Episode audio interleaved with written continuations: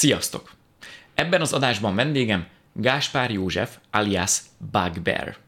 Bugbeart e-sport játékosként, e-sport szakértőként, e-sport kommentátorként és e-sport csapat irányítóként ismerhetik, Gáspár Józsefként viszont az elmúlt több mint tíz évben online marketinggel foglalkozik. Beszélünk az e-sport karrierjéről, beszélünk a szakterületéről, és azt is elárulja, hogy annak idején milyen véletlen folytán került Zsuzsák Balázs a FIFA Magyarországi játékborítójára. 2004-es azt hiszem az első olyan internetes cikk, amit rólad találtam. 2004. Igen. És Counter-Strike-os. Igen. Az valós. És ugye ez már úgy Counter-Strike, hogy azon belül is e-sport, tehát nem az, hogy mi ez a játék, hanem már e-sport, és az jutott eszembe, hogy ez annyira meghaladta a korát, mint hogy ha mai hasonlattal akarom lefesteni, akkor most az, hogy elektromos autó, azt mondjuk, hogy hát ez a jövő, meg persze, és itt van közöttünk, de ha valaki 20 évvel ezelőtt mondja azt, hogy elektromos autó, azt kiröhögik. Hát Na, ezt- 2004-ben az e-sporthoz hogyan viszonyultak az emberek, és te hogy, hogy elkezdtél már akkor eb- ezzel foglalkozni, illetve hogy megláttad benne a potenciált? Fú, hát ez egy nagyon picit, talán még visszább lépnék, mert én gyerekkorom óta mindig játszottam. Tehát, hogy a, az apám még annó a nagy keret-nyugat rivalizálásnál ö, autószerelőként dolgozott, és ö, taxisoknak az autóját szerelte. Most a taxisok nyilván bingizkedtek mindennel, és valahogy, valahogy egy Commodore 64-et, akkori értékben átszámolva szerintem az, az több száz, lehet, hogy több, több milliós értéknek felelt meg, Nem nem, tudom. tudom ö, sikerült neki szerezni. De most apámot úgy képzeld el, és most fontos lesz majd a sztoriba, ő ilyen polihisztor, tehát hogy mindig, mindig tíz évvel előre lát valamit. Tehát 83-ban épült meg a házunk, családi házunk úgy, hogy a napelemnek legyen helye. Meg hogy, meg, hogy két, két izé boiler kiállás, ha az egyik elromlik, és plusz még egy olyan bunker, hogy esetleg minden összeomlik, akkor ott Wow. legyen.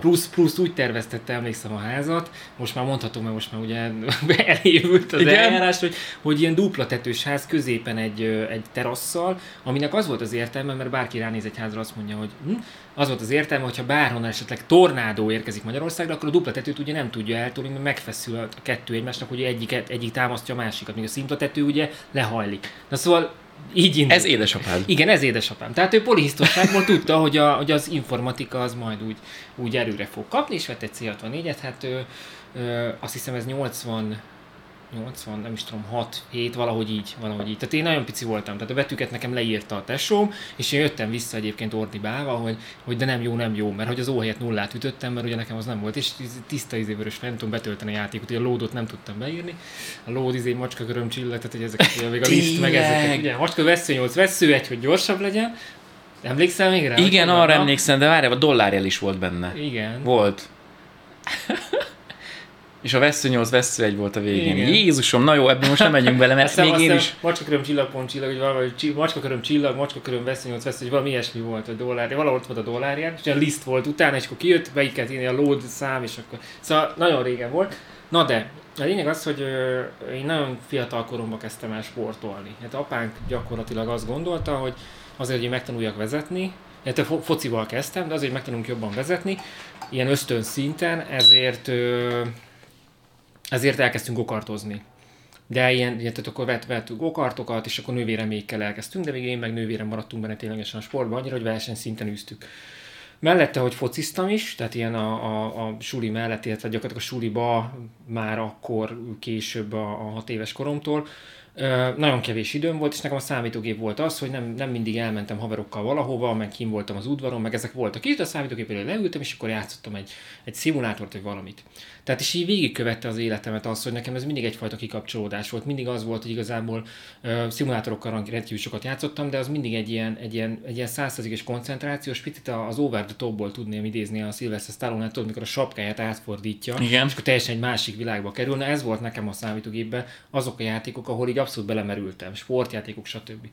És 2000, ö, hogy, hogy előre ugorjunk, ez végigkövette a, a, az életemet, és apám mindig, mindig, valami, mindig azért a, a relatív új technikákat így beiktatta, tehát amikor emlékszem, mikor még jártunk a, a bolha piacra lemezeket venni. ö, szoftvereket ö, ö, beszerezni, vagy nem tudom, hogy lehet ezt jól mondani. Kölcsönözni. Szóval kölcsönözni, hogy visszavegyük, nyilván meg kell jegyezni, hogy kit, kitől vettük. És ö, és akkor jöttek a CD-k ugye legelőször, és apám vett egy CD játszót, és közölte, hogy na, akkor többet nem veszünk lemezeket. Hát én ott a világ összeomlóban biztos nem veszünk többet lemezeket, tehát nem állt, hogy lesz akkor játék, és a többi. És mondta, nem, most mondta a CD-ket, és mai napig megvan a, ez, ez sose felejtem el, a, a Retribution, az Armored Fist, az Under the Killing Moon és az Estatica, ez volt a négy játék, hogy bementünk az 576 kB és ezeket megkaptam, a mai napig ott vannak egyébként ebben a csomagban, zseniális, és, és tök sokat játszott. Meg lehet a Comanche nem, nem Armored Fist volt, igen, az a, a tankos játék. És, és, és gyakorlatilag ez a, ez a típusú kikapcsolódás az átment oda, hogy mikor megjött az ADSL kis hazánkban, azt hiszem 2001 körül volt ez, akkor, akkor elkezdtem, elkezdtem ezzel úgy foglalkozni, mi lenne, ha. Mi lenne, hogyha kicsit, kicsit játszanénk interneten, és akkor láttam, hogy van egy ilyen sportértékes része, és akkor sport mellett én elkezdtem, mikor, mikor az levezetés volt, elkezdtem FPS-ezni, de ez teljesen random jött. Ugye a szimulátorázásból még nem beszélünk online játékról. És akkor ebből jött az, hogy iszonyatosan mázlim volt, mert uh, felvételiztem egy klánba. Klán, klán De várjál, most akkor. nagyot ugrasz. Így mert nem is, nem is mondtál, nem is érintetted még azt, hogy ugye a Csé az egy Half-Life mod, Igen. tehát egy, egy Oda akkoriban nyilván egy, egy népszerű játéknak, de egy, egy moddolt verziójának a... Még tényleg. sehol nem volt. Még sehol nem volt, igen. És akkor én még ugye nem is ezzel, hanem a, a csét azt mutatták nekem, de úgy voltam vele, hogy én mindig azt játszom, hogy nem annyira népszerű. Nem tudom, ez egy ilyen kattonás, mert mindig a, mindig a handicapes dolgokat szeretem. Tehát, hogyha ha van egy jó kapus, akkor biztos, hogy kapus játszik nálam, mert akkor hozzuk fel az ő karrierét is. Ez ilyen, nem tudom, fejlővésem, hogy ilyen, hogy ilyen tanító vagy mentor jelleg bennem van. De lényeg az, hogy, hogy én, én Return to Castle Wolfenstein akkor jelent meg, én a Wolfenstein nagyon szerettem, elkezdtem azzal játszani, az, az első olyan játék volt, hogy behozta a kasztosodást. Tehát, hogy nem volt ez, hogy, oh, hogy, hogy eddig mindenki egy típusú karakter volt, és akkor öten voltak a csapat, és mindenki ugyanazt tudta. Wolfenstein hozta be azt, hogy volt medik, volt mérnök, volt ugye, aki a, a, a hadnagy, aki ugye a lőszert osztotta, tehát együtt kellett dolgozni, és akkor nem úgy volt a pálya, hogy rohanjatok végig és, és rakjátok bombát, hanem robbancs ki a falat, foglald el a bunkert, utána menjél le a dokumentumért, és vidd be. Tehát, hogy több lépcsős stratégia volt. És ezt a bonyolultságot én nagyon szerettem, és így indult el a karrier, az e-sport-szerű karrier, mert ugye ezek már versenyeztünk, de azért mai szemmel, vagy mai füllel ezt még nehéz hallani, hogy azért az ADS korábban nem az volt, hogy bárhol játszottunk a világon. Tehát a magyarok az be voltak zárva kvázi kicsit így a keleti blogba, és nem tudtunk átjátszani skandináv szerverre, meg ilyenek. És skandináv volt a legjobb liga, tehát ö, nekünk volt olyan, hogy konkrétan bementünk egy egyetemre, mert ott jó net volt, és onnan kvalifikáltuk magunkat a, a ligának a tetejére, mert hogy ott tudtunk csak egyáltalán játszani. Ezt akartam kérdezni, akkor neked is megvoltak azok a körök, hogy este 8 és reggel 6 között, vagy este 10 és reggel 6 között volt olcsóbb a, az internet, hogy ilyen általánydíj volt. Én arra emlékszem gyerekkoromból, 10, este 10. Hogyha este 10 után csatlakoztál be, és vissza lehet fütyülni kb. Azt a modem hangot annyiszor hallottad Úr szerintem te is.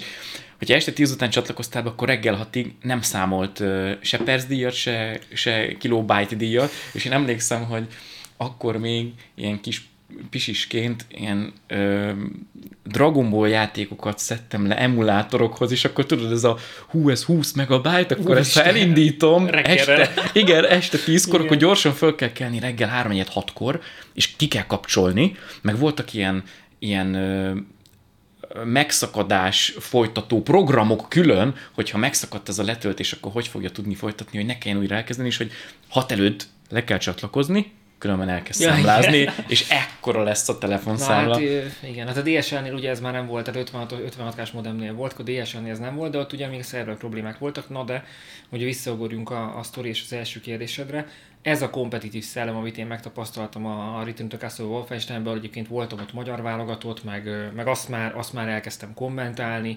nagyon-nagyon sok olyan haverság, barátság volt, aki, aki, akit egyébként a mai napig bármikor tudunk beszélgetni arról a témáról, sőt, sőt tavaly volt a, a, a vírus idején egy ilyen retrotorna régi arcokkal, és nem, nem tudtunk így hüledezni, hogy a nagy ikonok, akik akkor nagy ikonok voltak, ott visszajöttek játszani azzal a klánteggel, nyilván összettünk pakolva, hát a fele csapat nem is játszott már régóta, de hogy, de hogy iszonyat jó volt látni, hogy, hogy még egyszer összeálltak, és még egyszer az a típusú játék, és akkor itt szembesültünk azzal, hogy mivel játszottunk. És 2004 az, a, az igazából, hogyha jól emlékszem, akkor a Source-nak volt a megjelenési ideje, a Counter-Strike Source-nak, és ugye ez volt a, azért, azért érdekes ez, mert ott kapcsoltunk vissza, hogy na, akkor most újra el lehet kezdeni csézni, mert hogy akkor ez valami új, itt nincsen senkinek se előnye, gondoltam én, és akkor na, akkor most.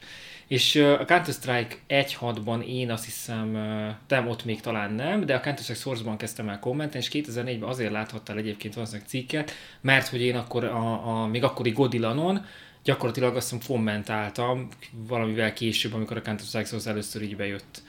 És RTC-ben meg akkori M-portál volt egyébként, akkor még a multiplayer oldal, ahol fórumok, meg mindenki voltak, és oda még, oda még írtam egy-két cikket pont ezzel kapcsolatban, hogy, hogy a, a Return to Castle Wolfensteinben még annó Team Unity, FOB, XDK-nak voltunk a, a, az RTCV csapatai, és hogy hova jutottunk, és, és milyen jó volt. Szóval ez egy ilyen, ez egy ilyen evol, evolválódás, vagy egy ilyen fejlődési szakasz volt az életemben, szóval, és így jött be az e-sport, és akkor már tudtuk, hogy ebből lesz verseny, meg el, én mindig ilyen, Uh, tudod, mindig fel van festve a hátamra Csegevara, és így megyek előre, és így hiszek ezekbe a uh-huh. dolgokba, és akkor is az volt, hogy mindenki mondta, hogy, hogy de hogy ez még nem akkora, meg és mondtam, de gyerekek, nekem így összeállt a fejembe a kép, mint a, mint a rendezőnek a film, hogy de, hát ez így, így, így jó játszol, és akkor így jönnek a szponzorok, és akkor így a kül, kiutazó külföldre, és hát ott nyersz, de hát ez még ugye a, hogy mondjam, mint a plátói szerelem valami rend. Hát annyi, ezt akarom mondani, igen, körül. Az egy dolog, hogy te ezt láttad már, de ezt még jó pár évig nem igazolta vissza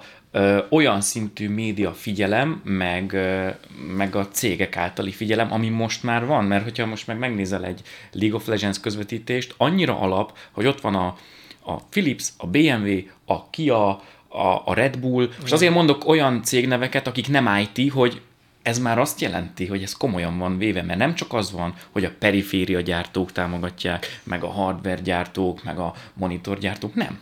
Itt már itt van egy olyan cég is, akinek fú semmi köze az e-sportshoz, de pontosan tudja, hogy jelen kell lenni, mert hogy ez a jövő, vagyis hát már a jelen is, és hogyha akar valamilyen ezt hogy kell magyarul mondani, awareness tehát hogy, hogy ott brand ismertséget. Brand ismertséget, köszönöm, igen, mert neked ez a szakmád, hogy ez is, hogy akar brand ismertséget, akkor nem hagyhatja ki azt, hogy ott legyen.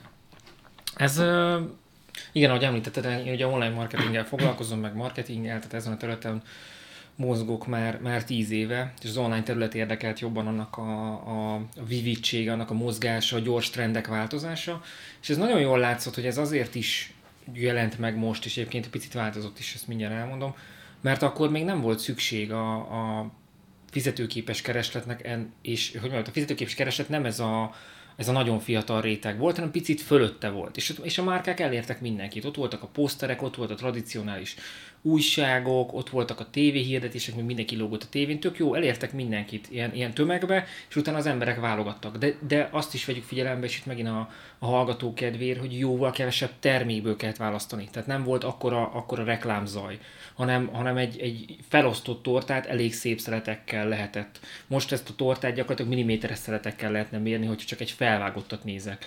Mert hogy foci labda alakú felvágott most, most ez a márka, az a márka, ilyen százalékú hús, gluténmentes, annyi típusú filter, annyi típusú jelző van, és mindenki abban ő első akar lenni, hogy, hogy nem, nem akarják rábízni a, a, a magára vevőre, hogy mit választ, uh-huh. hanem már irányítva akarják oda küldeni. Ezért alakult ki a reklámvakság, ezért alakult ki az, hogy bemész egy, egy Tesco-ba, vagy bárhova, és van nézed, hogy ami akciós, így fel, nem is figyelsz rá, mert egyszerűen annyira alappá vált. most, hogy ez fejlődött tulajdonképpen egy idővel oda, ahol értünk most az említett márkáknál, hogy nem is azt akarják eladni neked, és ez nekem nagyon érdekes volt, mondjuk egy BMW-t ugye említesz, hogy ezt a analógiát tovább vigyem, nem azt akarja neked eladni, hogy vegyél autót, mert hát valószínűleg értelemszerűen 21 évesen nem fogsz besétálni és betenni több 10 milliót egy autóért, de még, de még 5 milliót se kezdőrészletnek, ami nem is baj. Ha le tudod tenni, akkor legkirályabb vagy, mert akkor már megtaláltad, hogy akarsz csinálni, és sikeres is vagy benne.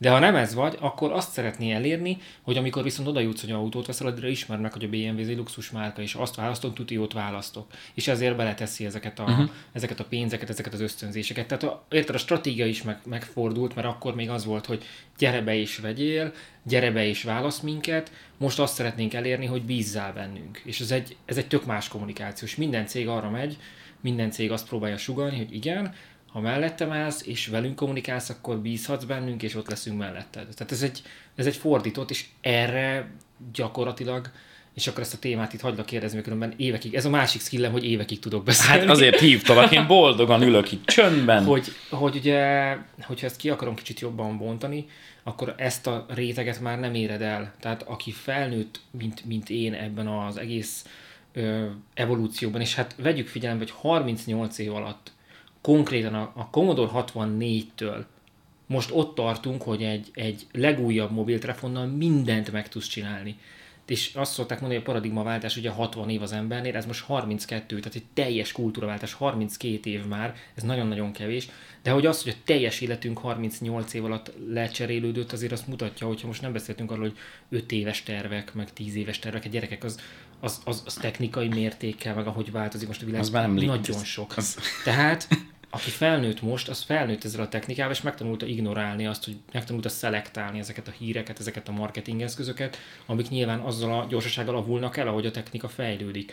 Már kitalálsz ma valamit, két-három-négy-öt hónap múlva nem működik. Az e-sport tipikusan ilyen, hogy oda, oda egy, egy olyan réteg ment oda e-sporton, egy olyan réteg csinálta ezt, aki nem találta meg a közösségben annyira helyét legtöbbször, mert, mert idézőjelben menekültek oda a játékosok, egy része kompetitív szellemi értelemszerűen oda ment, mert ilyen volt, egy másik része menekült, mert egy közösséget keresett, aztán itt megtalálta, és jó lett. De de Heaton, attól, aki egy leghíresebb svéd játékos, nem lett neki olcsóbb a a svéd pékségben, mert ő Heaton. Maximum csak később már megismerik, és később már tévés személyiség, és kinyíltak előtte a kapuk. De ehhez végig kecsölt, nem tudom, 10 évet a karrierébe, 12 év, ide, ide elért. Tehát a nap végén ez a réteg nagyon-nagyon nehezen elérhető, és ugye mivel most már, most már azért javarészt két-három gyerek apja az, aki akkor elkezdte a játékot, gondolj bele, hogy, hogy ő ezt minden tudja, hogy figyelj, innen nézd a híreket, ezt, ezt ne, ezzel ne játszál, ez, ez amúgy is csak izé időpaz, tehát sokkal jobban megérti a mechanikát, hogy a gyerek működik, sokkal jobban átadja azt, hogy mit kell szűrni, tehát ezek a márkák elképesztően nehezen jutnának el az e-sporton, a gaminget kivonva, az e-sport egyébként nincs, de a gaminget vegyük, uh-huh ehhez a réteghez, ehhez, ezekhez az emberekhez úgy, hogy natívan, és ez a legfontosabb, natívan be tud építeni. Tehát ne legyen az, hogy megy a League of Legends, és hirtelen rendelj pizza hátot, és így mi van? Tehát nem. Vagy hogyha, de hogyha éppen a, a sárkány pizzát eszik, és beadnak egy ilyen reklámot, akkor az natívan beleépül, és tök viccesen lehet adni, és akkor már érdekel, hogy de jó volt a marketinges a pizzátosnak, hogy belőtt ezt a poént. Hát, vagy ahogyan most nézik az emberek az Európa bajnokság meccseket, és mennek nyilván oldalt a, a szponzorcsíkon a különböző cégnek a hirdetései, úgy például egy League of Legends pályára bizonyos helyekre már zászló formájában Igen. ki lehet rakni azt, hogy Kia, hogy BMW, hogy, hogy pizza hát, hogy bármi, kóla, akármi. Igen, igen, igen, igen. Tehát így, így beépül. Azt mondtad, hogy szerinted még mindig nincs az is, e-sport? Ö, kijavítom magamat, vagy röviden. Nem kérdez, nem, nem, nem kell, is, kíváncsi vagyok. A, ez a, az e-sport az egy kis réteg, tehát az a, az a gaming zenitje, az olyan, mint a Forma 1. Tehát, hogy nyilván a, marketing értéke itt nem annyi, mint a Forma 1, neki egy picit fordítva van. Itt a marketing értéke a gamingnek van, mint olyan a játékosoknak, akik szeretik nézni a profikat.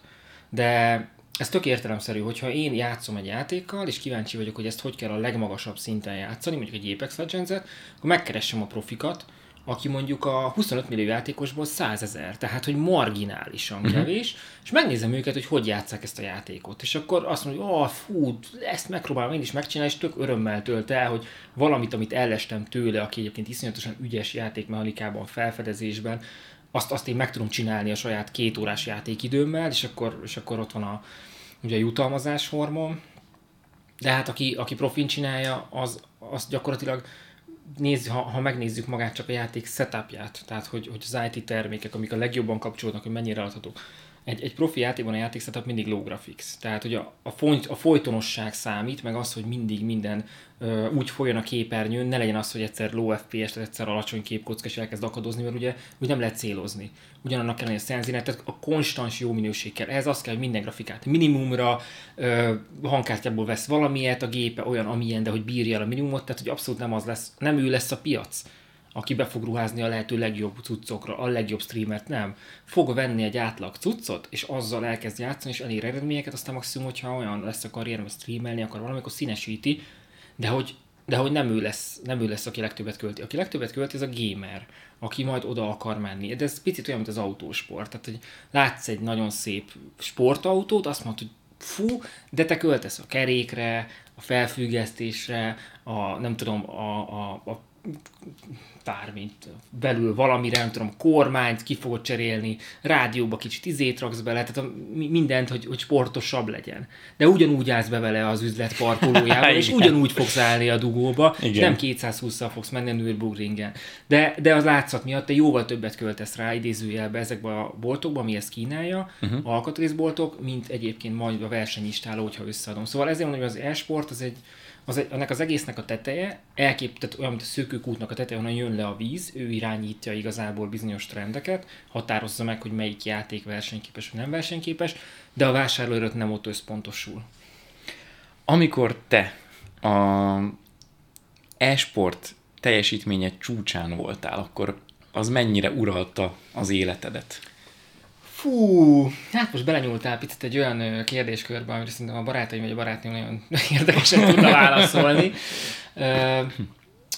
Az igazság, hogy én sosem voltam jó játékos, viszont én inkább a hülye is szorgalmas, tehát ez a legrosszabb párosítás vagyok. Tehát, hogy nem vagyok annyira jó játékos, de a rosszat azt nagyon végletekig tudom gyakorolni.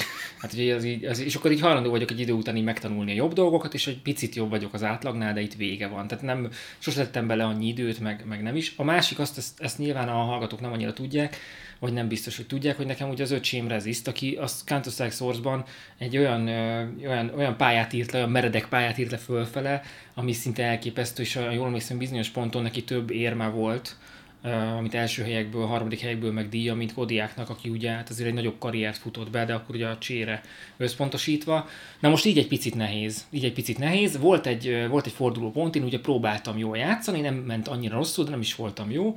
Ez akkor még nem vette sokat a, a, egyébként az életemből, mert én akkor még fo- fociztam rendesen igazoltan, és akkor mellette játszogattam, tehát nem volt, mellette elmentem még a barátokkal edzeni. Nem is értem még, hogy csináltuk a mai fejjel, képzelt, hogy elmentünk alapozni, még akkor kosárlabdáztam előtte, amikor ezt a sztorit mesélem. Ez már hanyadik tevékenység, so, sok, amit sok iskola minden, mellett folytatsz? Igen? Sok minden sport voltam, de hogy elmentünk kosárlabdába alapozni, tehát délután meg délelőtt volt alapozás, délelőtti alapozás, utána Hazakerekeztünk, találkoztunk a parkba, ahol kicsit kosarazzunk a két alapozás között, nem tudom milyen megfontolásból. Ott játszottunk, hazamentünk, ajánltunk, visszamentünk a futópályára, ott megint lement egy alapozás, ami elég kemény volt, és akkor utána mentünk, utána ment mindenki haza, és akkor utána így meg volt ez a játék, meg ezek.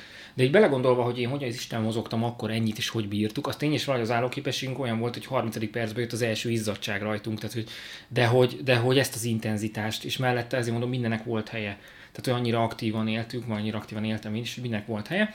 És akkor emellett jött ez, a, ez az e-sport, tehát nem vitt el sok időt, de, de nem is voltam benne jó. És a zenitet, amit kérdeztél, nem, a zenitet úgy értem el, hogy először is egy, egy idézőjes kudarc, mert hogy nem értem haza az egyik alkalom, amikor játszott a csapatom, akkor mi Klároknak hívtuk. Nem értem haza. És akkor mondta az öcsémnek, hogy figyelj, állj már be helyettem. Jó. Na hát a, az öcsém beállt helyettem, ennek az lett a vége, hogy ő lett a, azt hiszem a leg, legtöbbet ő fregelte, a csapattársam az egyik, aki nagyon taktikailag nagyon ügyes volt, szétordibált a fejét, hogy mit kell, hogy csináljon, de, de jó hatással volt rá. Majd utána csak annyit kaptam meg a csapattól, hogy mi lenne, ha máskor is elkésnék.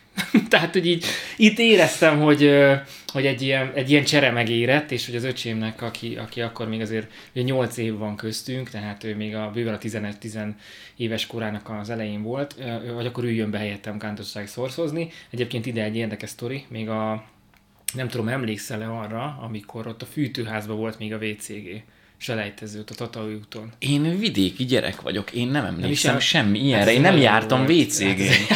VCG és... és a, World Cyber Games. Igen, tehát ez a World Cyber Games selejtező, aki nyert, az ment ki Kóreába. És ugye volt Starcraft, volt Csé, ez volt a nagy szám, a, amiből ugye mehettek ki a játék, és nagyon sokan, gyakorlatilag ez volt a kiugrási lehetőség akkor, ez volt a nagy verseny, Kodiak is így ment ki, ugye és RTCV-t a Wolfenstein berakták mellé. Na, gyorsan kaptunk kapva az alkalmon, elmentünk, elkezdtünk játszani, de volt egy jelenet, hogy öcsémnek még görgős egere volt, tehát kis golyó volt benne, tehát még azzal ah, játszott. Az de, igen. Tehát ilyenek gyerekek, hogy optikai egéret nagyot rántottál, és így izé kiskulnacházára hoztad vissza a konkrétan. Hát, hogy nem volt ilyenek, hogy ennyire precízen követetlen, meg, meg emlékszem, az Ice egérpad, ami az üvegegérpad, és ezt a hangot, amikor toltad és mindenki majmolta. Na mindegy is, a sztori lényege annyi, hogy öcsémről van egy képem, hogy fele akkora, mint én, tudod, a 11-2 éves, nem tudom, és megyünk lanra játszani.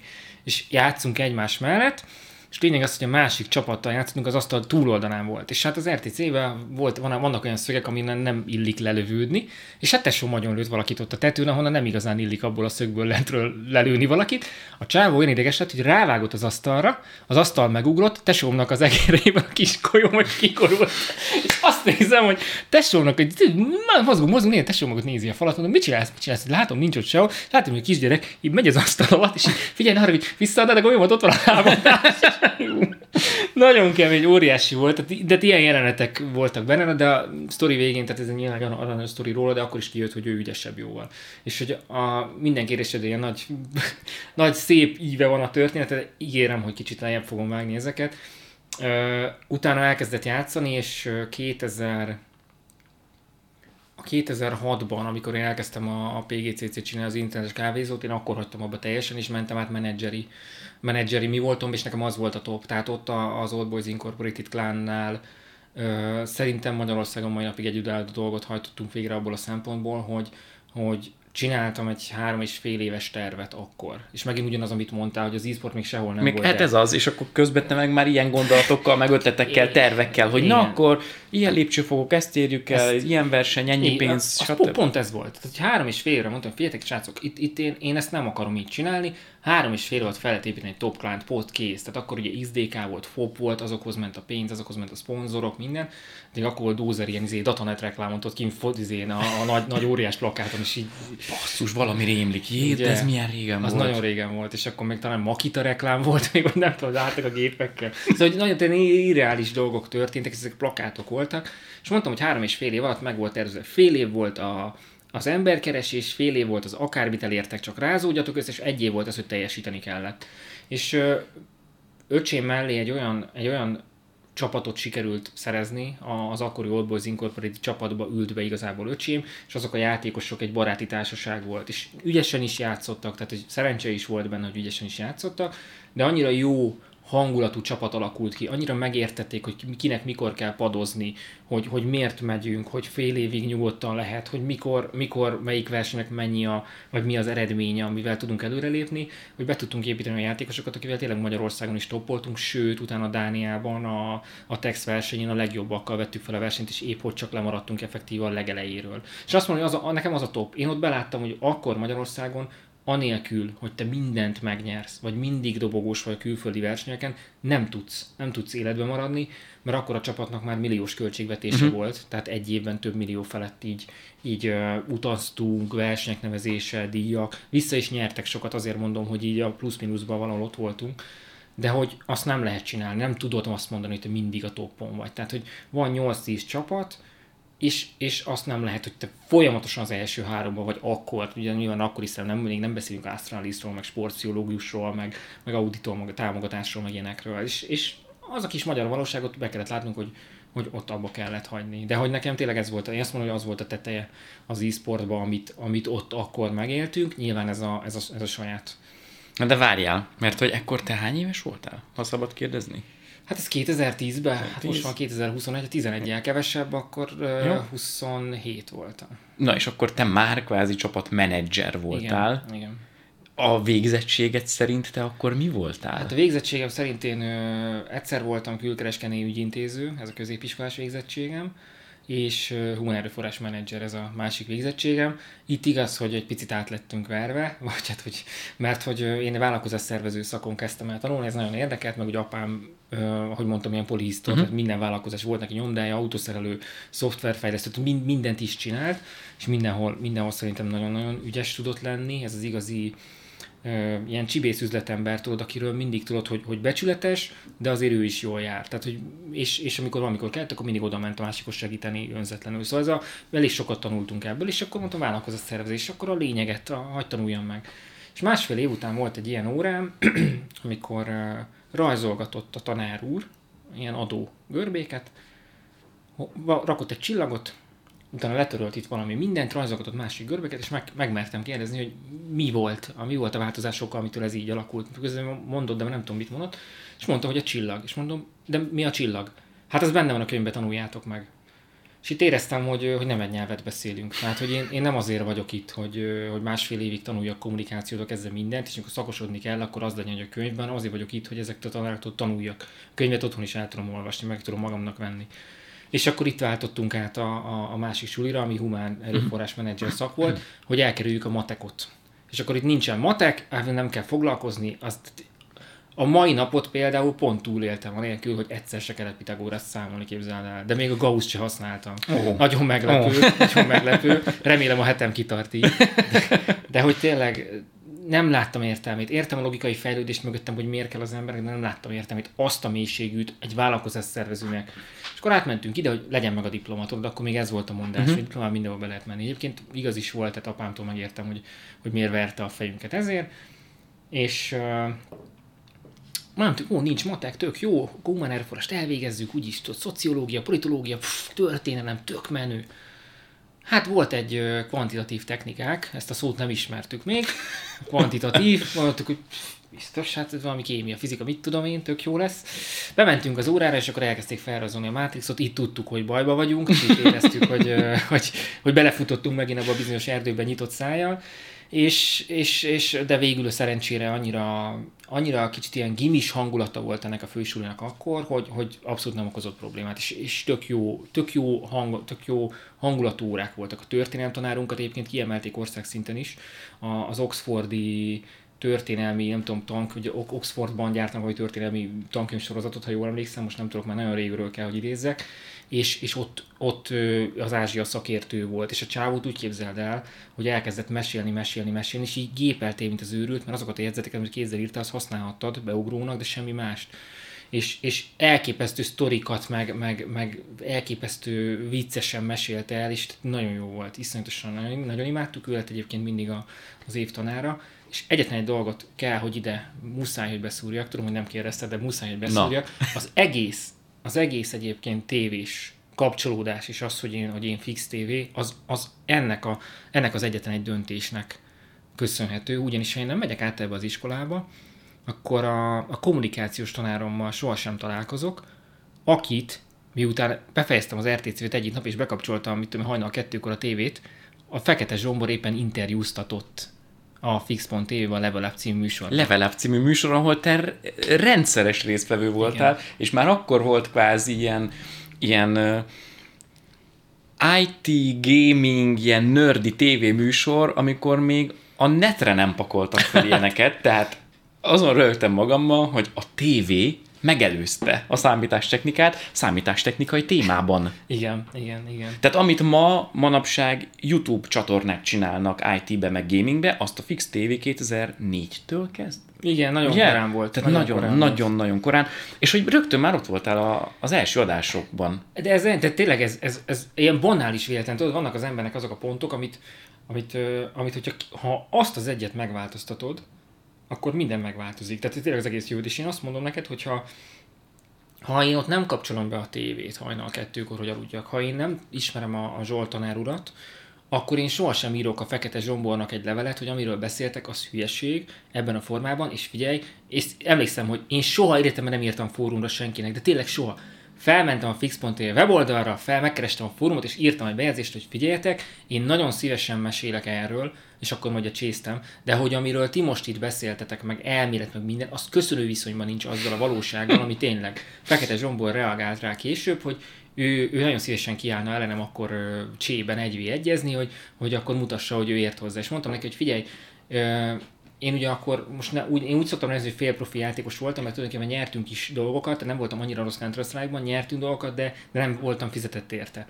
És mondtam neki, hogy szerintem, mivel én naponta készülök, meg ismerem az egészet, ezt így felejtsük el, mert ez olyan, mint hogyha egy futbolista kihívna a térre egy, egy 8 éves kisgyereket, hogy akkor dekázzunk, tehát teljesen felesleges de, de beszélgessünk. Na, ez neki ez a, ez a pimasság tetszett, és akkor mondta, hogy tudod mit kisgyerek, akkor gyere be a kamera elé. Na, és hát ezt, ezt még ő nem tudta, de nekem ez, én nem tudom, valami ilyen vele született dolog, nekem ez egy nagyon természetes közeg, hogy hát most már lehet látni, meg, meg hallani, hogyha... Csak hogyha be kell nyomni rajtad a gombot. Igen, hogy ezt, hogy nagyon-nagyon sokat tudok így beszélni, meg szerepelni, meg szeretem, nem, tehát nem feszengek emiatt, és teljesen mindegy mekkora közönség, hogy kinek adok elő. Szeretem egyszerűen a, a közönségnek a reakcióját, interakcióba kerülni velük. Nem rólam szól, nem azért, hogy én fényezzem magam, az, hogy egyszerűen valami értéket lehet vele teremteni, hogy olyan az előadás. Na de, behívott Zsombor, és ez volt az első adás. És Cybersport szakértő lett a vége egyébként ennek a, ennek a dolognak, és így került, így, így mi összehaverkodtunk, és így, így indult a nulláról ez az egész, és így kezdtem el vele kerülni. Hát és az a vicc, hogy téged aztán tényleg többször is visszahívtak. Igen. Igen, Sőt, igen. talán még a leges-leges legutolsó adásban, a záróadásban is ott voltál. Igen. Vendégként. Találtam egy hatalmas nagy listát, van egy lista, pont most nincs itt előttem a dokumentum, elnézést, de találtam egy listát, ami az összes leveláppos műsort tartalmazza, egy PDF, és le van írva, hogy melyik részben. Ö, mi volt, és ki volt a vendég, és ott görgettem, Bugbear, Bugbear, Bugbear, és mondom, atyaik. De, de már előre megválaszoltad azt a kérdésemet, amit azért mégis fölteszek, tehát, hogy igazából volt neked vállalkozás ismereted, Igen. meg volt HR ismereted, és ez a két skill, ez pont kapóra jön akkor, hogyha mondjuk egy csapatot kell menedzselni. Mert egyrészt kiszámolod azt, írsz egy tervet, mint vállalkozás, kiszámolod azt, hogy milyen költségek, mire van szükség, stb. Ott a HR része, hogy kell tudjál azért normálisan ö, csapatot igazgatni, irányítani, az embereket terelgetni, észrevenni azt, hogy mik, esek a, mik esetleg a lehetséges konfliktus helyzetek, Igen. hogyan lehet ezeket megoldani, és akkor a pont azt akartam kérdezni, hogy hogy a francba kerültél te képernyőre, mert azért ez már egy harmadik dolog. Hú, hát... Ö... És várjál, és akkor visszaugrénék arra, uh-huh. amit mondtál, hogy 2004-ben te már elkezdted kommentálni is a Igen. meccseket, és Igen. az, az ugyanúgy nem volt megszokott dolog, mint az, hogy emberek videójátékon belül versenyeznek, meg ezt ilyen vérre menően nyomják, és úristen. Hát ez, ez külön válaszolnék a kommentár részre mondanám először. Én nekem van kettő nővérem és egy öcsém, ugye öcsém 8 évvel később jött, és én elég sokat játszottam a nővéreimmel, ilyen kimentünk az utcára, tudod, izé, kidobós, meg ilyen volt az utcának egy ilyen, ilyen gang része, és akkor ott voltak lányok, fiúk, és játszottunk csomót, de nagyon sokat voltam úgy, hogy, hogy saját magam nem tudom, a kertben eljátszogattam valamivel, volt a kutyáink, akkor a kutyákkal játszogattam, és valamiért, nem tudom miért, kialakult bennem egy olyan, hogy, hogy amikor, amikor valami mondjuk futóverseny, nagyon szerettem futni, imádtam futni, mondjuk futóverseny, vagy bármi, így kommentáltam magamba, tehát így ment, ment a szöveg, és akkor ezt tökre élveztem meg, meg autóversenyt nyilván építettem Legóból, Form 1 pályátok, azt végig kommentáltam, tehát az anyám még azt mondja, Senna, elkerülöztem Enszel, és így, tehát ez volt, ez volt, és anyám még biztos, hogy élvezték, de nem szóltak rám, nem szóltak rám, meg arra se, hogy egyébként a, a házunknak a tetején a, az, egyik, az egyik szint, az nem volt befejezve, és én ott rendszeresen feljártam focizni. Az volt egy fal, és én azt rúgdostam. Ezt gondolt bele, mikor, Fú, mikor nem voltak, ez mennyire jó hangzott, hogy Jézusom. kisgyerek futkos fent, és közben rúgdossa a falat. Hozzáteszem, hogy nagypapámmal is rendkívül sokszor játszottunk ott, mert ez egy kicsit hosszabb folyosó jelleg, és a folyosó közepén volt egy lámpa. Most a lámpának az elején volt egy búrája, nem egész szerintem egy olyan, egy olyan fél évig volt rajta, mert utána valaki eltalált és agyonlőtt. Valaki, utána, hát, igen. valaki, hát Valaki. Sose, sose én. Én akkor, még- akkor, még, akkor még Détári volt a hős, és akkor ide én voltam mindig Détári, a papám nem tudom, valamelyik ö, ellenséges kapus volt, és akkor így én ott tök jól el voltam, és, és hát nyilván valaki eltalált, tudom, már csak az égő volt becsavarva, de azt is sikeresen néha azért. És mindig fogtuk a fejünket, mert így be volt készítve a kis izé, seper, seperés és minden. Na de volt egy F1 GP nevű játék a Microprose-tól, ami már egészen jól dolgozta fel a Forma 1 Ez abban az időben még a, akkor kaptam az első hangkártyámat, emlékszem, és akkor ilyen, ilyen, tudod, ilyen, az a MIDI hang, és basszus, milyen jól szól a motor, Igen. pedig, hogy így oké. Okay. Na mindegy is, ott a reális, még akkor hozzá voltam szokva ahhoz, hogy, hogy átírogatom a pilóták nevét, meg minden, mert hogy a, a Senna legyen Senna, stb. Mert ilyen, nyilván a licencdíjak, stb. akkor is éltek, tehát nem lehetett a Senna, Senna, a Microprose kis cég, nem fogja megfizetni a Forma 1 licencet, bla bla bla. Na de, miután átírtam, rájöttem, hogy lehet olyat csinálni, hogy én nem játszom, csak nézem a futamot. És én óriási Senna fan voltam, és akkor láttam, hogy hú, hát egészen jó megy a verseny, meg a játék egész jól megírva, és konkrétan egy 16 futamos szezont én lekommentáltam magamnak. Saját magadnak Saját Saját ültél magamnak. a gép előtt, nézted, hogy mennek az autók, Igen. és és kommentáltam, hogy Ayton Senna már az első, és iszonyat jó időmérőn van túl, de Ellen Prost úgy néz ki, hogy elkezdi fel, és közben váltogattam magamnak. Tudod, és, és a mezőny hátsó felében sok minden nem történik, inkább menjünk az elejébe. És így ment, ment. Ez odáig fajult, hogy a, a 8.-9. futamra a barátaim átjöttek, és nem játszottunk a számítógépen, hanem, hanem azt nézték, hogy én kommentálok. És, és na, tehát ilyen, kicsit ilyen szürreális lehetett a szüleimnek kívülről, de hogy ez így alakult ki. És amikor amikor én elkezdtem játszani, és rájöttem, hogy egyébként nincs ennek ö, olyan nagyon, van, van hagyománya Magyarországon, de hogy azt éreztem, hogy Palik Laci, nekem én, én nagyon imádom, azért, mert ö, egy ilyen szintvit, nem mindig értett. Tehát Schumacher ment már három perccel leszakadt első szárnya, hogy mindig azt mondja, mi történt Schumacherrel, miért lassítod is? Tehát nincs első szárnya a kocsin. Mi történt, úristen? Tehát ő az, aki nem annyira értett hozzá, mindig, de hogy, de hogy ilyen iszonyat szint vitt bele. Én ezt imádtam.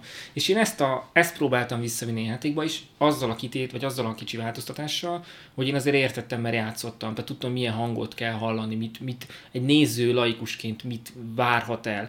És valószínűleg ez volt az, ami, amit, amit szerettek, hogy hogy amikor én úgy döntöttem, hogy jó, figyelj, megpróbálom ezt kommentálni, és uh, talán lehet, hogy Godilan az volt az első, amikor az 1 ot már kommentáltak, és mondtam, hogy a Source-hoz nem értett annyira senki, és mondtam, hogy jó, én beülök. És nem volt idegen ugye a kamera meg a mikrofon akkor, és elkezdtem kommentálni, de azzal a fejjel, hogyha én nézném laikusként, akkor mit, hogy kéne mhm. elmondanom. Uh-huh. És hát ennek az lett a vége, hogy a, hogy a backupoknak, a, azt hiszem három backup is volt, ezt mind a hármat én kommentáltam a source ami azt jelentette, hogy reggel hétre oda, este 10-11, egy vége, és igazából akkor nem beszélünk arról, hogy, hogy, hogy leraktad a, a végén a csekket, hanem örültél, hogyha kaptál érte valamit, de hogy a lelkesedés, hogy ott voltunk, hogy a közösség. És így indult el az, hogy, hogy kvázi akkoriban a C kommentátor lehettem, és imádtam. Tehát, hogy nulla forint, és nagyon imádtam ezt csinálni, hogy, hogy benne voltál, hogy, hogy, hogy izgalmas volt, hogy ki kell színezned, hogy van benne kihívás, hogy egy, egy, egy rossz meccset is el kell adnod, egy jó meccsen, meg, meg ne szurkoljál, tehát hogy uh-huh. fú, nagyon, még egy indexik is volt egyébként pont a, a backup kapcsán. Azt igen. én azt hiszem meg is találtam, az egy a barátságos lövöldözés Pest Timrén, így van, így van, itt van a cikk, 2008 8. hó 26. Éneket kikerestem, mert az a vicc, hogy nem sok mindent lehet a nevet bepötyögése után találni rólad a ah. neten, de ilyen esporttal kapcsolatos cikkeket azért dobál hát ki. ez a, a, a titkos élete, tudod. igen. Kis kedvencek titkos élete. Igen. Azt sokan nem tudják, de a Game Pass Fesztiválban elmeséltél, elmeséltél egy aranyos sztorit, hogy te azért az IE-nél is dolgoztál, igen. amikor még volt IE Magyarország, igen. és hogy ugye a ti kezetek munkája, vagy a ti ötletetek révén lett például magyar kommentár is a, a játékban, tehát hogy azért ti ezt pussoltátok, itt igen. erőltettétek, hogy ez azért jót tud tenni, és egyébként én emlékszem, hogy amikor az első magyar kommentáros FIFA kijött, hát az agyunkat eldobtuk, hogy hát ez olyan, mintha néznéd a tévében. Igen, igen, igen. A, a fú, basszus, gyorsan akartam mondani. Az oroszlán szívű Steven Gerrard, meg ezek az idézetek a, a Beckham-től, meg a, fú, nagyon, az, az, egy, az egy nagyon érdekes. Igen, egyébként én azt gondolom, hogy nekem a, nekem a munkák azok, azok mindig valahogy egyik kapcsolódott a másikba, tehát hogy sosem volt ilyen, ilyen vágány, és az volt az érdekes, hogy ahogy én lediplomáztam, én másnap mentem Prágába nézni, hogy az internetkávézók hogy működnek, mert hogy akkor már az a fekete zsombor, aki egyébként a Fix TV-ben volt a, a partnerem is műsorvezető volt, és a, az adás tulajdonosa hívott és kért fel arra, hogy a PGCC-be segítsek neki, majd később lettem ott üzletvezető. Tehát érted, minden minden összefügg. És a PGCC-be bejárt az a Kovács Tamás, aki egyébként az ilyenek volt a marketingese, akivel nagyon jól összehaverkodtam, és bejárt az a Dart, az a Székehídi Ádám, aki egyébként most ugye fejlesztőként is, vagy designerként is dolgozik, és, és ő még a PC gurus kapcsolat volt meg, mert hogy segítettünk. De hogy itt az érdekesség az, hogy azon kívül, hogy Kovács Tamás ismertem, egy nagyon jó barátom, akit hát 35 éve ismerek konkrétan. Óvoda óta magyarul. Így van, óvoda óta, még emlékszem, hogy azért rosszalkodtunk az óvodában, hogy végre futhassunk versenyt, és jó, van most akkor hat kör futás, volt, nekünk nem is kellett több. Kiszámoltuk, hol van a start, és már mentünk, mint a hülyék. Tehát hogy volt, hogy fel akartuk gyújtani az óvónénét, de gondolom, hogy általános sztorik, tudod, amikor visszadod a levelet, meg a kis ágat, és akkor így csinálod, hogy most akkor... Ez szerintem mindenki. Mindenki volt ilyen. Általános sztori fel akarod gyújtani az óvónénét. Tehát, hogy ha megbüntettek, akkor izé neked ott kell lenni a pad mellett, akkor mi az első, hogy csinálsz, feljutod az tök logikus, tök logikus. Hát rebelis kisfiú voltam akkor is, igen. Nekem egyébként csak a sportnak, hogy mi szerepel az e-sportnak, nekem egyébként az hozta a megnyugvást. Tehát, hogy én egy ilyen nagyon, nagyon gyors, nagyon robbanékony gyerek voltam, viszonyatosan agresszív. Abból aztán nem, nem fizikailag, hanem, hanem az igazságérzetet nagyon gyorsan lehetett felhúzni, és akkor így kontrollálhatatlanul ö, ideges lettem, muszáj volt futnom, csapkodtam, stb. Nem bántottam senkit, csak hogy magamban. Uh-huh és, és ezt a sport változtatta meg. Amikor elkezdtem kosarazni, és én nagyon lefáradtam, akkor nem volt már energiám, és annyira, annyira átkerültem zenbe, hogy most meg pont azt mondják, hogy nem lehet kihozni semmivel sodromból, tehát hogy annyira... Hát én már így ismerlek az elmúlt jó pár évben, amióta igen, ismerlek, ilyen teljesen nyugis Igen, embernek. teljesen, tehát nagyon-nagyon nehéz, nagyon nehéz engem felidegesíteni. Na de vissza, vissza az alapokhoz. Ö, fú, kicsit most én látom, én is elvesztettem a sztoriban a sztorit. Kitértünk az óvodára, mert hogy Tor- 35 IE, éve az IE, ismered igen. a kicsodát, nem a mondtam még a Jónás nevet. Petit, Jónás Petit, igen. És Jónás Peti volt az, aki egyébként az IE-hez elvitt, ez az érdekes, és ez is egy banális sztori. Mentem dolgozni a PGCC-be, és találkoztunk a 4-es 6-os megállóba. Mondom, Peti, hát nem láttam már három egyet. Mit csinálsz, Peti? Hát, izé, egyetemről volt ilyen, a Vigatillával együtt az egyetemről bekerültek annó az IE-hez, ezt hozzáteszem, tehát hogy a sztori, hogy mindenki mindenkivel összefügg. Ezt most csak a nagyon benfentesek Igen. tudják, hogy kik ők, igen. igen. igen. És, és, ö, és akkor Peti, mit csinálsz? Hát én az ilyenél dolgozok. Minden mobil, ha tök jó, és, izé. és te mit csinálsz? Hát a PGCC, és képzeld a Kovács Tamás, ú, ismerem Kovács Tamás, és így, így. És amikor meglőtt a lehetőség, a Peti, a Kovács Tamás szólt, hogy én ott vagyok, a Peti szólt a, az ottani marketinges, hogy mi lenne, ha, és, és bekerültem az IE-hez. De nekem, aki, aki 94 óta szurkolt Kis Tibinek, a FIFA egyetlen magyar játékosának, magyar nevű játékosának a, a magyar, magyar mező, vagy a magyar csapatban, tehát annyira, annyira szerettem is, és ismertem a sorozatot a, az NBA-vel, aki az NHL-lel játszott, és hokis kártya gyűjtött, az hirtelen ott van az Electronic Arts-nál, kértem egy X fizetést, és megadták majdnem a kétszeresét, és mondták, hogy hát mi erre gondoltunk, ez így rendben, meg laptop telefon. És ott áll egy, egy 27-28 éves gyerek, 28 voltam azt hiszem akkor, és, és, és bekerültem arra a helyre, amire ami nekem az ilyen mekka. Tehát, hogyha ha nem is fizetne, csak azt mondják, hogy mosatom az asztalokat, akkor is örülök, mert hogy az Electronic Arts. Hát nem tudom, azt, tehát, hogy ebből már átjön gondolom a hangsúlyból is, uh-huh. meg, meg a csillog a számon, nagyon-nagyon szerettem, tényleg nagyon szerettem, és így került az online marketing egyébként az életemben, hogy community Ezt akartam voltam. kérdezni, mert hogy ugye amivel te viszont az elmúlt tíz éve foglalkozol, az meg már online marketing. Így van. De én nem is tudom, hogy te valószínűleg mindannyian ilyenek lehettek a tesóiddal, de hogy így apukádat mondtad, hogy olyan polihisztor volt, Igen. meg előre tekintett, és mennyi mindennel foglalkozik. Most, hogy elkezdeném számolni egy kezemben, hogy a hanyadik különböző területet mondod, hogy mivel foglalkozol, te is ilyen vagy. Ö, igen, ezt átvettük szerintem tőle. Ö, engem úgy ismernek, tehát ha kívülről kérdezem és leírek, akkor mindig az, az, az kapom vissza, hogy én az a típusú gyerek vagyok, aki, hogyha valami érdekli, akkor nagyon rá tud menni. Tehát én nagyon rá tudok csúszni egy, egy sztorira, hogyha érdekel, egy, egy, egy nem tudom, egy mítoszra, mondjuk most mondok egy példát, múltkor a Gyatlov hágó volt, ott is volt róla egy sztori, és így annyira érdekelt Wikipédia, izé, dokumentus, és azt vettem észre, mert négy és fél órája olvasgatom az anyagokat. Mert itt szeretem, most, most érdekel nagyon a videóvágás, érdekel a, a, a fotózás telefonnal, érdekel az Instagram marketing, most, most szemmel láthatólag jó összeget költök el arra, hogy, hogy oktatás van, és oktatásokra megyek, és azt vettem észre magamon, hogy, hogy x ideje már egy játékot nem indítottam el a gépemen, hanem hogyha ott vagyok, akkor tökre érdekel, hogy na, hogy nézed meg a- az árnyakat, és akkor hogy nézed a szögeket, és hogy lehet aktivizálni. És, és engem ez nagyon-nagyon leköt, ez a típusú fejlődés, hogyha megvan a motiváció. Uh-huh. Szóval ezért valószínűleg ezért van az, hogy, hogy minden területen, én azt mondom, hogy minden területen van egy átlagos tudásom, viszont a sok terület, de nekem, nekem sosincs olyan terület, amire azt mondom, hogy ilyen kimagasló. Tehát, mint teszem azt az ilyen nagyon, én nagyon csodálom azokat a művészeket, aki mondjuk iszonyatosan jól játszik egy hangszeren, vagy, vagy a sakmestereket. De azt mondom, hogy, hogy minden ilyen ember valahol egyébként valahol egyébként ennek valamit a kárára csinál. Tehát, hogy ő iszonyatosan jó ebbe, de, egy, de lehet, hogy egy kávét nem tud megfőzni, mert egyszerűen annyira minden erre uh-huh. összpontosul. Szóval én meg inkább, én meg inkább így mindent is egy picit, és ebben mindig van egy, van egy rossz érzés is, mert ugye egy motiváció sose elégül ki, mert hogy, mert hogy nincs egy olyan nagyon elérhető cél, hogy akkor én most azt akarom elérni ebben, hogy. Mert hogy azt, ahhoz sokkal többet kéne beletenni, de ugye annyit most nem akarsz, mert akkor a többi, és hát egyszer azt nem lehet, hogy mindenben jó vagy, tehát ugye ilyen nem létezik.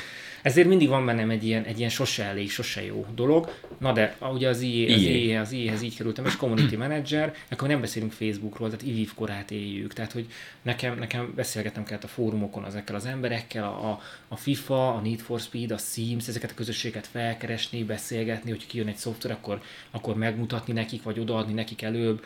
Voltam kin a, az Euró hú, 2000 fú, nem is tudom már melyik volt, amikor a Svájc és Ausztria együtt rendezte Uh-huh. Az Európa bajnokságot.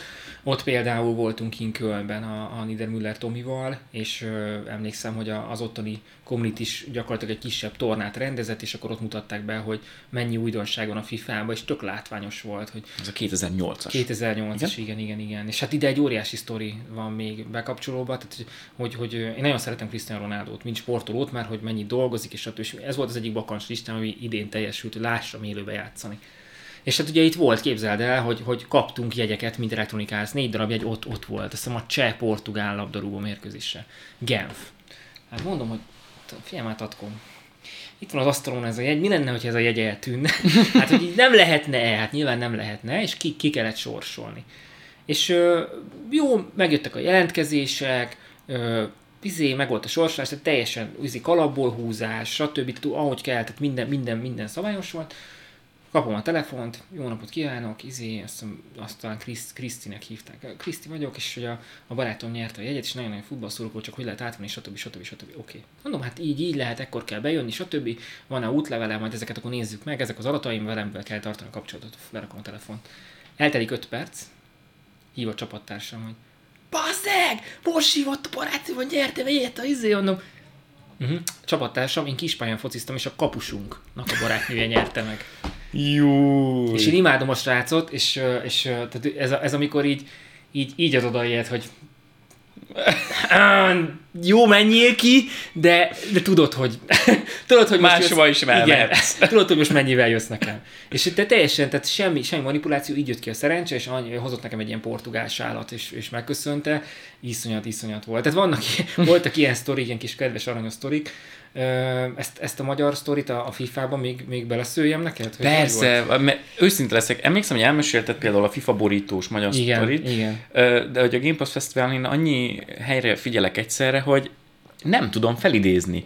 Csak Tovább. arra emlékszem, hogy valami nagyon érdekes véletlen folytán hát ez... kvázi dőlt el, hogy ki legyen a magyar FIFA borító. Hát ez banális volt. Ugye a történet annyi, hogy a FIFA borítóra mindig, egy, mindig volt egy fősztár, Ronaldinho, Rooney, most ugye volt Messi, Ronaldo, stb. Azt hiszem Ronaldinho volt akkor, és hogy az volt a piacoknak az engedmény, hogy, hogy ahol jól fogyott a játékot, lehet lokál talentet, lokális hőst rárakni. És mi akkor beszélgettünk is pont egy ügynökséggel, és mondta az ügynökség, hogy milyen játékosokkal lehetne egyébként számolni. Hát nyilván első körben abban az időben Ger az Oltán neve merült föl, mint leghíresebb magyar játékos, Huszti Szabolcs például, akkor nagyon-nagyon ügyes volt. És hát ezen a vonalon maradtunk, és Zsuzsák Balázs. Ugye? És itt van egy, van egy szabály, amit tudni kell, hogy egy, egy ilyen sportónál az egész teste, vagy hát az egész ruházatá fölött nem ő rendelkezik, ki ő a cipő. Ez az egy, ami, ami, amit, amit ő köt meg szerződést. A ruhát azt ugye az a szponzor adja, aki éppen a csapatot öltözteti minden, mindenféle kellékkel együtt. Na most itt ugye megkötések voltak, mert a, a FIFA ugye Adidas volt akkor, és hát akkor olyat kellett választani, aki Adidas. Na, hát akkor most kiesett csomó minden, akkor Gerazoli vagy, vagy Zsuzsák maradt, mert azt hiszem pont a Huszti volt, aki, vagy, vagy a Huszti és a Zsuzsák nem tudom, tehát lényeg az, de most maradjunk a Gera Az a lényeg, hogy a cipő márka miatt kiesett rögtön valaki. Igen, tehát kiesett, kiesett szabály. a fele, kiesett Igen? a fele, tehát hogy ez nem az volt a szabály. És akkor volt egy, hogy jó, akkor most ki legyen, mert hogy ott már ott tartottunk, hogy mind a kettőnek megvan a neve, mind a kettőhöz volt kapcsolat, és hogy akkor megnéztük a reklámértékeket is igazából. Tehát tényleg nem, a, nem, nem hasraütésszerűen, hanem, hanem marketing szempontból ki az, aki itthon van, többet tudjuk használni, stb. stb. egyeztettem az ügynökségekkel. Tehát hogy tényleg, tényleg a legvége eltoltuk, jó, akkor cserépszavazás. Hát nem, nem tudom más, hogy a cserép szavazás, mind a kettő. Jó. Cserép szavazás egára, egára jött ki. Hát mondom, jó mondom, ez nem tudok mit kezdeni gyerekek, így nem tudok tovább haladni. Mondom, Tehát van egy egál szituáció, megszavazzátok, és az is egál. És az is egál. És akkor teljesen padhelyzetben az lett, hogy Jónás Peti barátom, aki ugye már előkerült a történetben egyszer, szoktunk fifázni, de hát mi fifáztunk egy párszor, tehát mindig az lett a vége, hogy általában én rommá szoktam őt verni nagyjából, de, de mindig azért ő talán egy-két volt és ő, neki a Juventus volt a kedvenc csapata, de Piero volt az egész erős, nekem a Liverpool 96 óta a kedvenc csapatom, akkor nem is volt egy rossz Gerard nem is volt egy rossz, rossz alakulat. Jó, hát akkor, akkor, akkor ez FIFA. És akkor a Peti volt a Zsuzsák Balázs, én voltam a, legyen most Gerazoli, és akkor, ha én nyerek, akkor Gerazoli, ő nyer Zsuzsák Balázs. Jó akkor elindult, elindult a FIFA mérkőzés, ahogy rendje is mondja, szerint ez szokott alakulni. Hát a Liverpool elképesztően nyomott, gyakorlatilag Juventus nem jött ki a fél, ideig, a, a, a fél ideig nem jöttek ki a saját térfelükről, de ez, ez írdésmond így volt. Tehát néztem, hogy 23 vagy 24 kapura lövésem volt abban a fél időben. Én ugye, mivel szerettem a FIFA-t és rendkívül sokat is játszottam vele, a Peti meg annyit dolgozott, hogy, hogy azért jóval kevesebbet, azért ez kijött tényleg rúgtam kapufát, rúgtam lesgólt, tehát amit el tudsz képzelni, az, az meg volt. Óriás nyomás, taktikát állítottam minden. Petinek azt hiszem talán egy lövése volt, de az is ilyen 30-40-ről, de ő ezeket csinálta egyébként, hogy elkezdett futni a delpíróval, 30-ról elrúgta, és, és akkor így volt bele. Valami néha kijátszotta. De nagyon jó védekezett, tehát hogy ő, ő is futbalista volt egyébként, és, és jól, jól Hát meg azért olasz csapatok, Igen. beállt a busz a kapu elé, hát aztán... Kegyetlen volt, de nem tudtam feltörni a jó, jó Istenek és akkor mentünk tovább második fél idő. Ugyanez ment 80 percig, de tényleg egy ezerbe ugyanez ment. Mondom, most már tényleg nem, nem hiszem, hogy nem tudom megcsinálni. 80 percen nem tudok egyszerűen gólt rúgni, mert négy kapufánál jártam. Mondom, Zserár, de most, most, most itt az idő. Visszapasztolom 16-os Zserár, ellövi, ez már elmentünk a 89. percig, ellövi kapufáról vissza, Del Piero megszerzi a labdát, elindul Del Piero, 30-ról befordul, Peti megnyomja a gombot, és így már csak azt látom, hogy a hálóba esik le. Atya, ég. És állok ott ilyen, ilyen, ilyen teljesen, teljesen összetörve, középkezd megnyomom a gombot, és lefújták. És így állok ott, hogy így, mit, hogy, miért? Peti meg csak emlékszem, hogy röhög, és odavágta hozzá a kontrollert, akkor dzsuzsák. és így. És, és, és, ennyire, ennyire pici dolgom múlott egyébként, hogy, hogy később Zsuzsák Balázsnak egyébként a mai napig hiszem, hogy azt a marketing értékét, amit elért, ezt nagyban köszönheti annak, hogy akkor a, a bevásárlóközpontok, az összes újság, mindenki arról írt, hogy, hogy talent került egyébként a FIFA-ban, a borítóra, és iszonyat érték volt akkor mögött. Így nagyon-nagyon felhájpolták, hogy ki ő, mint, mint akkor futballista. Persze abszolút sikeres volt, hogy a PSV-ben akkor elképesztően jól játszott, de hogy ez nagyon megtolta. És hát ebből akkor emlékszem, hogy utána kikullogtam, hogy én láttam, hogy ott röhög az asztalán, és meséli a sztorit, kikullogtam, hogy ezt nem viszem el, és akkor felhívtam a, a, az ügynökséget, és én kezdtem el intézni. Gyakorlatilag az, az, az igaz, igazság szerint az én munkámnak az egyik gyümölcse a többiekével uh-huh. együtt, hogy, hogy akkor a szerződés, még emlékszem, van fotó, mikor Balázs bejött, én kimentem hozzá Eindhovenbe forgatni például, tök jó volt a, akkor volt a Rodával rodával játszottak, és azt három egyre kikaptak, talán, de az a meze az itt ott volt a sarokban, ilyen sárosan minden, és akkor mondta, hogy nem volt több meze, és odaadta azt így aláírta, ráírta, hogy mikor az a dátum, és mai napig ott van itt sárosan még a szekrényemben. Szóval ilyen, ilyen tök jó emlékek fűződnek ez az időszakhoz, de tényleg ennyire banális volt a sztoria, hogy eldőlt az, hogy, hogy a végén őszem három vagy négy évig onnantól folyamatosan híró volt, és kim volt a borító. És akkor ugye ez kvázi online marketing, még az online marketing ideje előtt, amikor még nem Instagram, Igen. Facebook, stb., hanem IVV fórumozás. Utána viszont váltottál egy nagy céghez, ahol meg aztán ami a csövön kifér online marketing, ebben te így megtaláltad magad? Vagy ez, ez, ez mennyire az életed része? Mert most is azt csinálod, csak most már a, az öcséddel ö, kvázi vállalkozásban, Igen, van egy Igen. csapatotok, Igen. de hogy ebben még érzed azt a fajta motivációt, amiről beszéltél? Mert mondtad, hogy neked ugye vannak mindig ilyen dolgok, amik bekattannak, mm. akár hobbi, akár munka, akár játék, stb. De azért az online marketinggel már több mint tíz éve foglalkozol, hogy mm. itt még érzed a motivációt? Ö, abszolút, mert ez egy, ez egy olyan dolog, hogy a trendek mindig változnak, és a, a kezdeti, ha csak a Facebookot nézem, először, először szövegeket írtunk ki a Facebookra, utána linkeket és szöveget írtunk ki a Facebookra, és ez volt a normális. Utána elkezdtünk csak képeket kirakni a Facebookra, óriási szöveggel. Aztán elkezdtünk képeket és linkeket kirakni. Manapság már nem is raksz ki semmit kép nélkül. Tehát elképesztően sokat fejlődött ez a rövid idő alatt. A Facebook 2008 óta van az életünkben. Hát 13 év alatt elképesztően sokat fejlődött a tartalomfogyasztás, és érted, 13 évről beszélünk, tehát egy tini korát nem éri el. Ezért mondom, hogy, hogy ez egy olyan, ez egy olyan, olyan vivid, egy olyan, olyan nagyon gyorsan változó világ, amiben mindig lehet tanulni, mindig van benne érdekesség, mindig van benne komplexitás, és azt, amit én tudok, azt, azt te bármikor meg tudod tanulni egy év alatt, technikailag, de azt a rutint viszont nagyon nehéz összeszedni. És igazából ez, a, ez az online marketing szépsége, hogy ezt, amit megszerzel, amit megtanulsz, azt, azt nem az alaptudáson kívül, hogy hogy kell mechanikusan csinálni, hogy tudod kamatoztatni, és én ezt nagyon szeretem. Mikor ki tudsz találni valami új tartalomformát, ki tudsz találni valami új megvalósítást, egy új koncepciót is manapság. Én nagyon szeretem Gary Vaynerchukot, aki ugye egy, egy nagyon sikeres vállalkozó, és mondhatom azt, hogy egy evangelista, mert hogy nulla forintért osztja vissza nagyon-nagyon értékes tudást, és így is van vele, hogy ő meg van áldva egy, te, egy, egy azzal a tehetséggel, hogy jól tud beszélni az emberekhez, és ő ezt úgy veszi, hogy azért van ezzel megáldva, hogy ezt a test visszaossza nulla, nulla forintért, és tényleg ezt teszi összes csatornáján, mindenkinek csak ajánlani tudom, de, de ő elmondja, hogy elmondta, és ezt nagyban hiszem, hogy a mai ö, mobiltelefonokkal, ami a zsebedben van, minden, minden lehetséges. És hogyha elnézem, hogy az online marketingnek az eszenciája tulajdonképpen a tartalomgyártás, akkor belegondolva abba, hogy te végig tudod vinni a tartalomgyártástól azt, hogy az eljut emberekhez, azokhoz az emberek, akinek releváns, és ők rezonálnak rá, és elindul egy, elindul egy kampány, ami mindenkinek jó érzés kelt, és nem csak plusz egy, ez, ez, ez az a fajta alkotás, mint amikor nem tudom, valaki farag egy kis uh, gyufás katuját, vagy nem tudom, bármit, mondjuk egy kis madárkát, és azt mondja, hogy lerakja az asztalra. Én is szeretnék madár, madárkát faragni, mert az, az olyan, hogy, hogy így a kezedben van, de az én, az én tudásomnak a materializálódása az ez. Uh-huh. Na, és akkor már csak az, arról nem beszéltünk, mert folyamatosan arról volt szó, hogy iskolák, sport, az iskolák melletti projektek, meló, meló, meló, Mit csinál Bugbear amikor pihen, vagy kikapcsolódik, meg mikor van egyáltalán ö, erre lehetőséged, mert én, én egy-egy ilyen kávézást leszámítva, amikor így leülünk és megiszunk egy kávét és beszélgetünk valamennyit, én mindig azt látom, hogy meló, meló, meló, meló, meló. Szerintem, az int- szerintem azt, valahogy, valahogy azt, azt megtanultam, hogy sokkal másképp látszik ez belülről, mint amilyen, mint amilyen kívülről. És, és egy másik dolog van velem kapcsolatban, hogy én azt figyeltem meg, de ezt, de ezt öcsémmel, nővéremmel is, is, is látom, hogy, hogy szerintem sokkal gyorsabban, meg sokkal másképpen dolgozunk általában, mint a, mint a legtöbb ember. És a, a teherbírás ilyentől, a teherbírás akkor, mikor amit olyat csinálsz, amit szeretsz, meg valamire tudod, hogy, tudod, hogy az milyen alkotórem hova kell, akkor, akkor ilyen maximálisnak a többszöröse.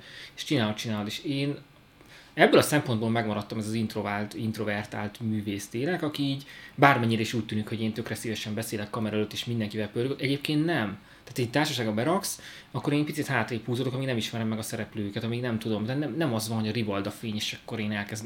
Nem ez vagyok én. Én az introvertált kis művész vagyok, aki művész macska körömbe, aki, aki megfigyel, aki, aki nagyon szeret leülni egy padra és nézni az embereket, aki leül a partra és nézi a vizet, és közben jár az agyam. És hogyha valami elkap, akkor azt le kell írnom, és azt, az, az elindul, és a legváratlanabb pillanatokban ugranak be dolgok, amin elkezdek gondolkodni, és akkor utána kell néznem, akkor mennem kell, és ez így állt be az életem. Tehát, hogy nem tudsz egy olyan, nem tudom azt mondani, hogy 8-tól hatig dolgozom, nem. Ha, ha hatkor jut, jut eszembe, és hatkor kezdek el videót vágni, és eljut egy olyan vágási szekvencia, amit én elkezdek nézni YouTube-on, akkor simán az a vége, hogy hajnal három van, mert hogy én addig akartam, és, és most ott fáradtam el. Tehát így, így ezért tűnik ez ilyen soknak, de egyébként belülről, ahogy én megélem, nem sok, csak, csak a, sok-sok mindent kell vele tenni, igen. Tehát a, amíg eljutsz A-ból B-be, addig fel kell ezt, azt, amaszt, mindent követni kell, és akkor így valóban sok mindent tevődik egymásra, de belülről meg úgy élem meg, mintha tudod, egy vonal lenne az egész, és akkor ezek csak így következnek egymás után. A pihenés, Gaming volt. megmaradt? Az igazság az, hogy, hogy amit mondtam, az, az nagyon igaz, hogy, hogy egy időszakban a barátnőm is mondta, hogy elképesztően sokat játszom, és, és, és nincs értelme. Tehát játszok mondjuk Apex legends nem leszek benne jobb, tehát általában nem azt csinálom, amitől jobb vagyok, meg vannak játékosok, akik a mechanikát egyszerűen jobban csinálják és rosszabbul lőnek, de eredményesebbek ezáltal, és nem vagyok hajlandó úgy fejlődni, hanem csak játszom. És rájöttem, hogy nekem ez a, főleg, hogy a szimulátorozok nem a versenyzésről szól, nekem az a kikapcsolódás. Tehát nem elmegyek bulizni, nem lemegyek a parkba sokszor, nem elmegyek sétálni, hanem ott, ott teljesen átkapcsol az agyam, és csak, csak valamire, főleg a szimulátoron, csak arra figyelek. És akkor itt egy teljesen abban az átszerelmült állapotban relaxál az agyam ténylegesen. És az az egyik típusú pihenés, de nincs, nincs, nincs még ilyen bevett receptem arra, hogy hogy tudom teljesen kikapcsolni az agyamat. Valószínűleg nem is akarom szerintem nagyon sokáig, mert én szeretem ezt a, ezt a púzálást. A, a környezetem nagyon nehezen éli meg.